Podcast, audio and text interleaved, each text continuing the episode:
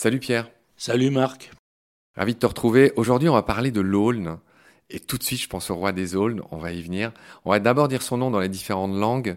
En allemand, c'est dit Erle. En anglais, c'est Alder. En espagnol, Aliso. En italien, Ontano ou Alno. Les deux. Bref, Pierre, d'où vient ce beau nom, Aulne? D'où vient-elle?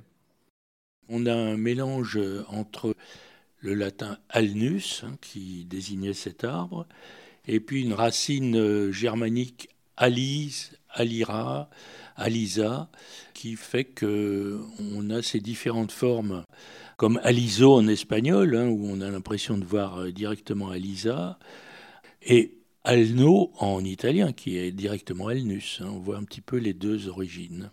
Alors Pierre, c'est drôle parce que le nom gaulois de l'Aulne, c'est Verne. Alors voilà, Là, on a encore une dichotomie nord-sud, alors là, très très euh, spectaculaire. En effet, en gaulois, c'est la verne, c'était féminin d'ailleurs.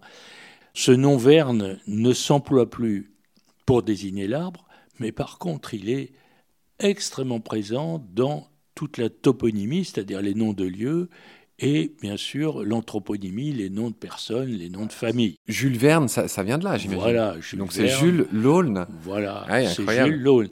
On peut prendre, si on veut, des hommes célèbres. On a euh, en effet Jules Verne, on a le révolutionnaire Pierre Vergniaud, c'est cela aussi. Pierre, tu parlais de toponymie. Oui. Alors c'est vrai que l'Aulne est très peu connu. qui parle de l'Aulne aujourd'hui en France? Mais tous les noms de villes, genre Aulnay-sous-Bois, euh, Lannoy, Aulnoy, les Aulneaux, Launay, etc., etc. Il y a plein de bleds en France qui portent ce nom partout. Alors c'est euh, dans le nord de la France hein, surtout. Alors oui, uniquement. Là vraiment, les noms en Aulne sont vraiment du nord. On peut tracer une ligne qui en gros passe le long de la Loire. Au nord de la Loire, on est en Aulne et il n'y en a pas dans le sud. Par contre, dans le sud, on a tous les Vergnes, mais c'est pourquoi d'ailleurs je ne les ai pas mis sur la carte. Il y en a quand même dans le nord. Il y a par exemple dans le nord pas mal de lieux qui s'appellent Verneuil, j'en connais plusieurs, et qui sont nettement au nord de Paris. Donc euh, le gaulois Verne avait quand même bien imprégné toute la France. Mais Aulne, qui vient d'une influence germanique, on dirait que le nom Verne a résisté et que les Aulnes euh, sont restés au nord de la Loire. Mais c'est frappant, ces deux noms, euh, très frappants. Pierre, j'aimerais que tu nous fasses un rappel. L'aulne, il est apparenté au bouleau et au noisetier. D'ailleurs, ses fruits, c'est des chatons aussi. Comment s'appelle cette grande famille qu'on a dite dans d'autres épisodes, mais qu'on va rappeler ici? Les Bétulacées, euh, qui vient du nom latin du bouleau, Bétula, et qui, dans les Bétulacées, il y a le noisetier, l'aulne et le charme aussi. Pierre, j'ai envie de faire un cadeau aux auditeurs. Alors, je ne sais pas s'ils vont aimer, mais c'est quand même le, un des plus célèbres poèmes allemands de Goethe qui est intitulé Der Erlkönig, ça veut dire le roi des aulnes en français. Je vais le lire en allemand et c'est toi qui vas le traduire en français si tu veux bien. Allons-y. Der Erlkönig du poète Goethe, qui est un peu quand même le Victor Hugo, on va dire, de nos voisins allemands. Ça commence comme ça. Wer reitet so spät durch Nacht und Wind?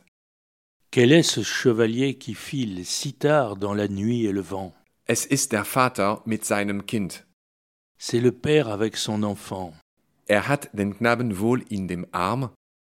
Il serre le petit garçon dans son bras. Er fasst ihn sicher, er hält ihn warm.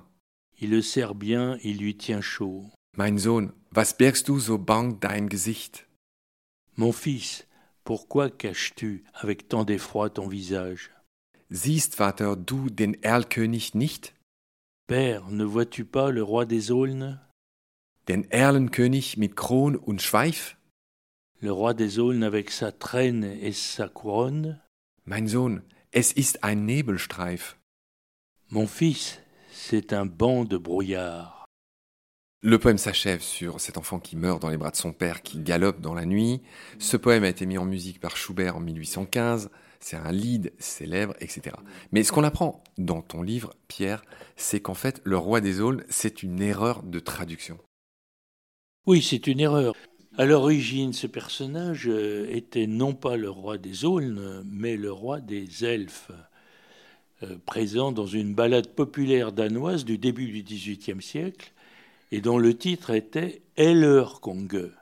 Ce nom a été mal interprété et traduit par Erlkönig en allemand, où on a confondu le danois Eller, qui veut dire elfe, avec un ancien nom de l'Aulne en allemand, Heller aussi, variante de Erle. On sait que les R et les L s'échangent facilement. Alors l'expression roi des Aulnes est d'ailleurs propre au français, car la plupart des autres langues conservent tel quel le nom allemand Erlkönig, ou emploient l'expression roi des elfes carrément. Très bien Pierre, voilà ce qu'on pouvait dire sur ce poème incontournable de Goethe. Tu expliques à la fin euh, qu'il y a beaucoup de noms de familles français euh, qui viennent de l'Aulne. Tu dis que parmi les mille noms les plus portés en France, il y en a au moins six euh, qui dérivent de l'Aulne de manière transparente, hein, Delaunay, Launay. Et puis il y a tout ce qu'on a dit là, hein, le nord-sud, Lavergne, Vernet, Vergne, Verne, et on l'a déjà dit, Jules Verne. Voilà ce qu'on pouvait dire sur l'Aulne. Pierre, merci pour tes lumières. Je te retrouve très vite pour parler d'un nouvel arbre. Salut. Salut Marc.